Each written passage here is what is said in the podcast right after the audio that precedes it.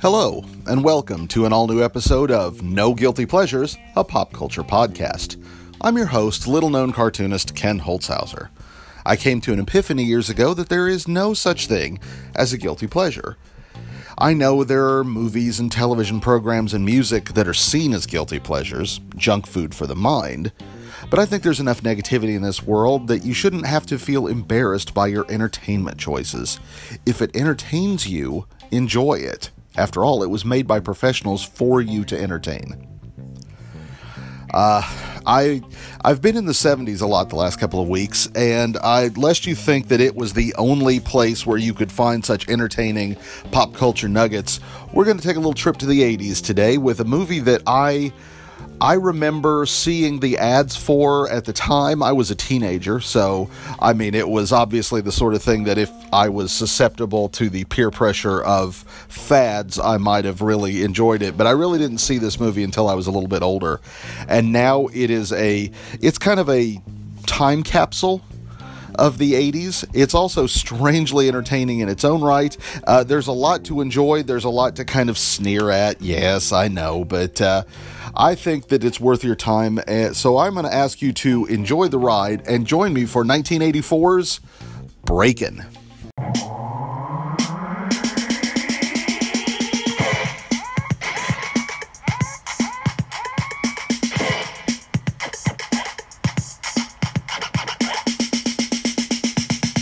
Break and you just don't stop. Here comes the movie that's fresh and hot, with high energy, dancing to the from the street.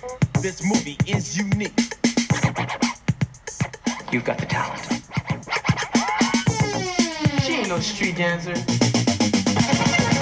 So go and tell your peers the movie you long for is finally here, with action, style, and beautiful girls. People don't procrastinate, see the show, don't hesitate, and see how one young girl contacts the street dance world.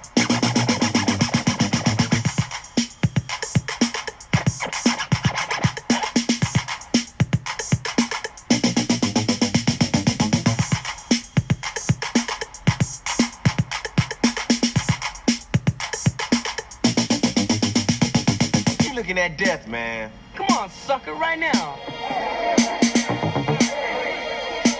She was good. I'm better.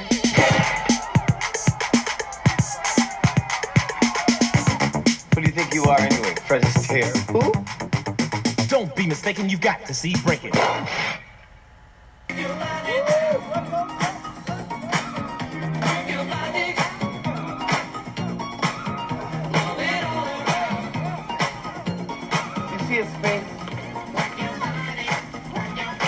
Dancing, Kelly. dancer. She knows nothing about what we do. She can learn. Yeah? How? You can teach me. We're asking for trouble.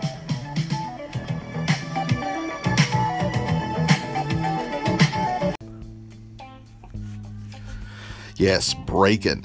It's a it's a dance movie. It's a break dancing movie. Obviously, 1984 was kind of the uh, the zenith of breakdancing. It was the new thing that was sweeping the nation, or at least sweeping the Midwest. It had already been a big deal on the coasts, so obviously it was time to try to cash in on this urban phenomenon and bring it to uh, the boring masses of Midwest and uh, Orion Pictures and Cannon Pictures apparently were both kind of fighting to see who could come out with a breakdancing movie first. We had, uh, I think, there the Orion picture is referred to as the breakdancing movie, where this is the way more fun Breakin'.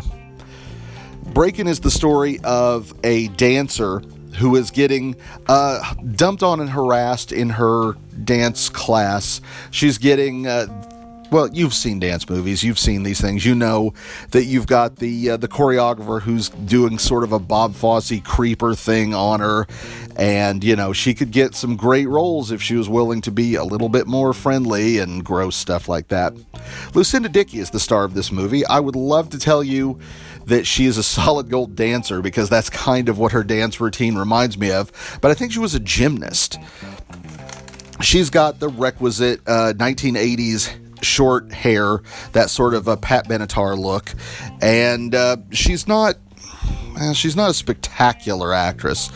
Uh, but she gets the job done in this. The real stars of this movie are the two street dancers that she meets that opens her up to a new world of fashion and fun and uh, breakdance fighting in clubs, and that is Shabba-Doo and Boogaloo Shrimp.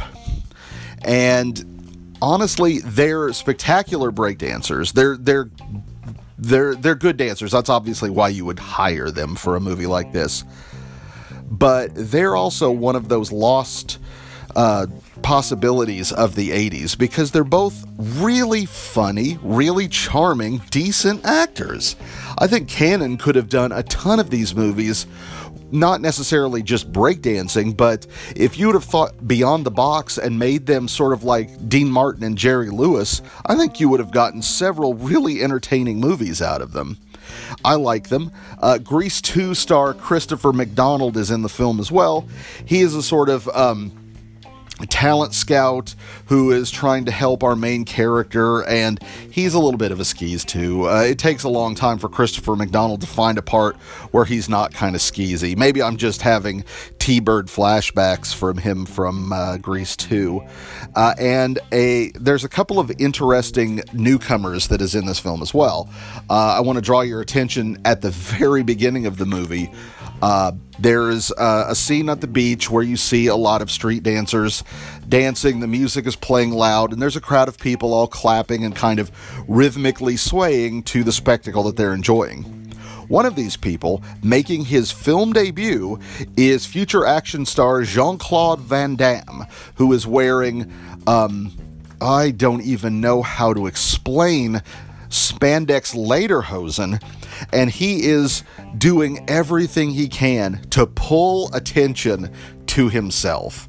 Apparently, the few scenes of him that you see in the opening of the movie um, are scenes that they could not edit him out of. Apparently, there are even more extreme uh, Van Damming going on in this movie as he is doing backflips and jumping around. And again, he's doing everything he can to try to pull focus. I'm sure that he was also trying to find producers or the director or somebody and say, hey, I am an action star just waiting to happen. So he, the first scene in the movie is unintentionally quite funny because of the van damage that is being done to Venice Beach. Um, the dancing throughout the movie is is fun. I couldn't possibly do that. Let's be fair. I I couldn't probably walk across a street with uh, any kind of grace and style. But our dancers in this movie actually do some really interesting dance moves. And like I said, uh, Boogaloo Shrimp and Shabba-Doo are terrifically fun. There's even a little bit of a flirtation and romantic lead uh, in in the film. Um, there uh, again, I, I can't emphasize this enough. It's a lost opportunity here. The two of them are great, and even there are two of these movies the the incredibly titled Breakin' 2 Electric Boogaloo, which was filmed roughly around the same time as this one because they knew that this fad was going to evaporate quickly and managed to get two films in the theater before the whole thing crumbled up and died. And you can't really con- you can't say that uh, Cannon Films is not thinking of the future. That's for darn sure. But there are scenes where the dancers all get together and have dance offs against each other, very uh, Jets versus Sharks kind of a way in the middle of dark dance clubs. And the the live music, the live rapping at the club is kind of great because it is an impossibly young Ice T, and he is um, he is throwing him out there like the old school genius that he is. It's fun to see him. It's fun to hear him. The dancing is um, is pretty energetic. The plot involving convincing a dance routine that they should do hip hop style dances is quaint because obviously here we are in uh, the 21st century and these kinds of things merge together uh, pretty effortlessly nowadays. I mean, it would it would not be impossible. I don't know if it was even impossible then to suggest that you know a Twyla Tharp dance troupe shouldn't throw some hip hop into it.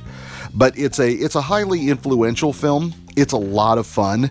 There are some weird, funny scenes that only appear in this movie to be weird, funny scenes. Um, there's a there's a scene of a dancing with a broom that would make Fred Astaire envious, and there is a scene where they go to a country bar of all things so that they can start a bar fight uh, that again it exists only to be a comedy scene it might as well have it emblazoned in neon letters on it it's a good time. Like a lot of these kind of 80s uh, subgenre movies it's a lot of fun. It's um, it Breakin' 2 is less fun. Breakin' 2 is a little bit more uh, very special episode of The Facts of Life than this one, but I think you will find a lot to enjoy in Breakin', and I highly recommend it. It's readily available on DVD for very cheap prices. It's probably on some streaming channels, and it's absolutely worth your time. If you like dance movies, if you like the 80s, if you like uh, fashion victims of the 80s, if you like uh, strange, improbable dance films, it this one's got pretty much everything you're looking for. I can't recommend enough. Seek out and enjoy Breakin'. And uh, let me know about it when you're done. I think you'll find it uh, well worth your time. In any case, we'll be seeing you next week for another episode of No Guilty Pleasures, a pop culture podcast.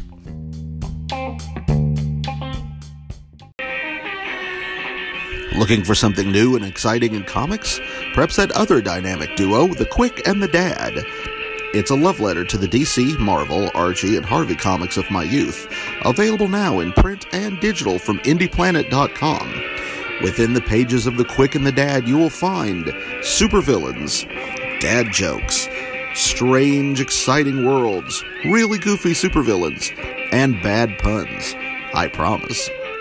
Each issue will delight and confound you in equal measure, and it's available now in print and digital from IndyPlanet.com.